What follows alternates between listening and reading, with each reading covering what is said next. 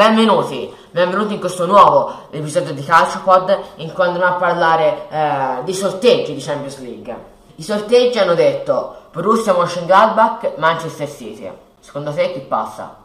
Fra il Borussia Mönchengladbach che ha eliminato l'Inter, che è finita ultima nel girone, oppure il Manchester City, che sta facendo comunque una squadra fortissima, però sta faticando più degli altri anni in Premier League. Per te chi passa? Beh, sarà una sfida nuova perché poi il Borussia Mönchengladbach è la prima volta nella sua storia di ottavi e magari, chissà, magari è proprio questo il loro anno. Secondo te quindi? Borussia Mönchengladbach. Io dico mm, sì, sarà una sfida combattuta perché Mönchengladbach avrà molta carica, molta eh, stima in sé, infatti è riuscita a passare il girone con, con l'Inter e lo Shakhtar però secondo me Manchester City faticando, faticando molto, riuscirà comunque a passare perché ha una rosa di enorme qualità.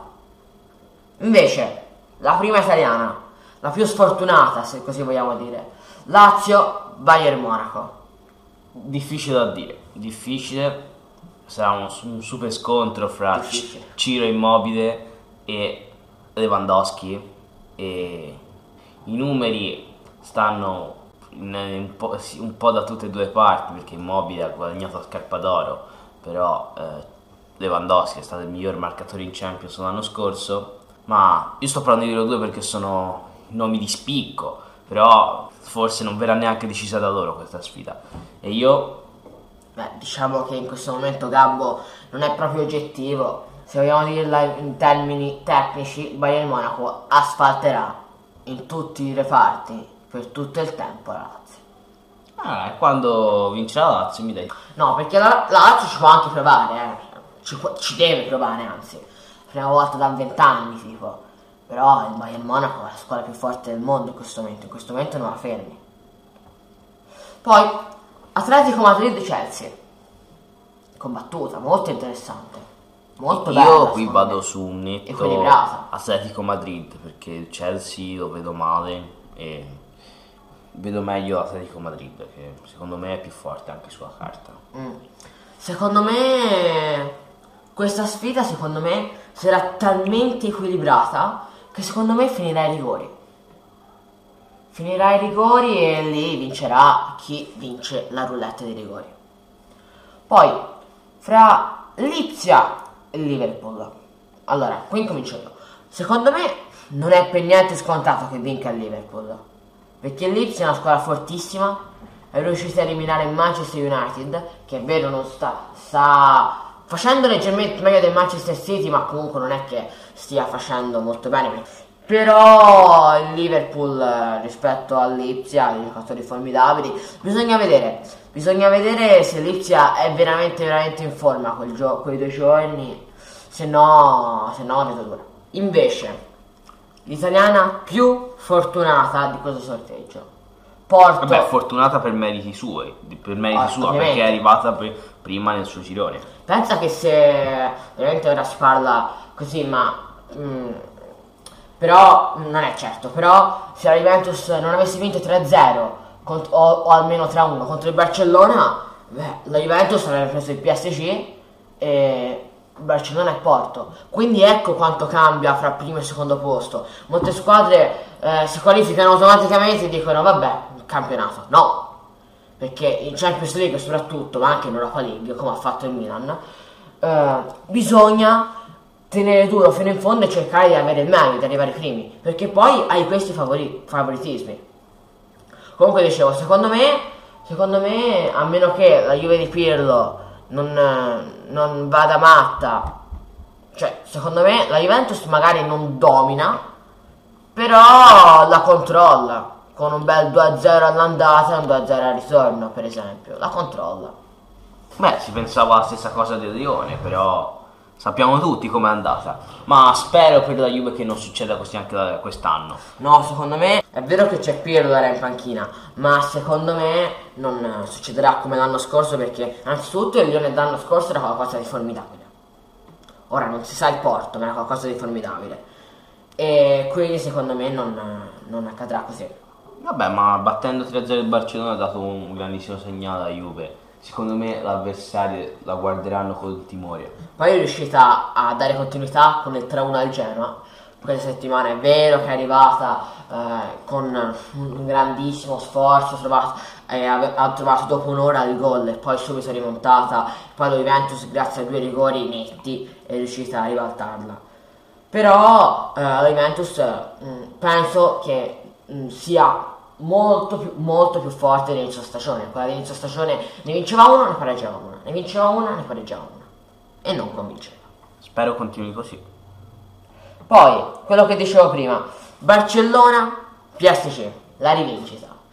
Quel famoso 6-1 del Barcellona con Sergi Roberto all'ultimo, all'ultimo secondo, ultimo minuto. Una partita fantastica. Questa volta ci sarà la rivincita. Messi contro Neymar. Si vociferava anche che Messi potesse andare a PSG perché non voleva più stare a Barcellona. Oppure Neymar, che uh, in realtà in questo momento Neymar è veramente una stella, cioè sta facendo di tutto, è informissima. Poi invece l'altra spagnola, Siviglia, Borussia Dortmund. Come bisogna dire che il Siviglia ha avuto fortuna, una fortuna inaudita, perché poteva peccare altre squadre fortissime Invece prende Borussia Dortmund, che fra le prime devo dire che è la più facile, anche inferiore al Chelsea. Uh, secondo me è una, una sfida equilibrata, equilibrata, però devo dire che secondo me il Siviglia la riuscirà a spuntare. Perché Borussia Dortmund, a meno che non sia, e credo sia maturato, ma non abbastanza, dallo scorso anno, cioè, ricordiamo lo scorso anno cosa ha fatto. Lo scorso anno ha vinto contro i PSG all'andata e al ritorno ha spento la spina. Pensavo di essere già passato. Invece alla fine è riuscito a passare il PSG. Quindi secondo me succederà la stessa cosa quest'anno e il Siviglia riuscirà a passare. Anch'io vedo molto equilibrata questa sfida, però credo che il talento dei giocatori del Borussia Dortmund sia indiscutibile, perciò credo che vinca che vincerà il Borussia Dortmund. Poi, ultimo sorteggio, quello più amaro se possiamo dire. Atalanta-Real Madrid. Atalanta è andata male, è andata malissimo. Ma io non saprei perché uh, Real Madrid non sa neanche come è riuscito a passare. E soprattutto con una fortuna inaudita è passata per prima.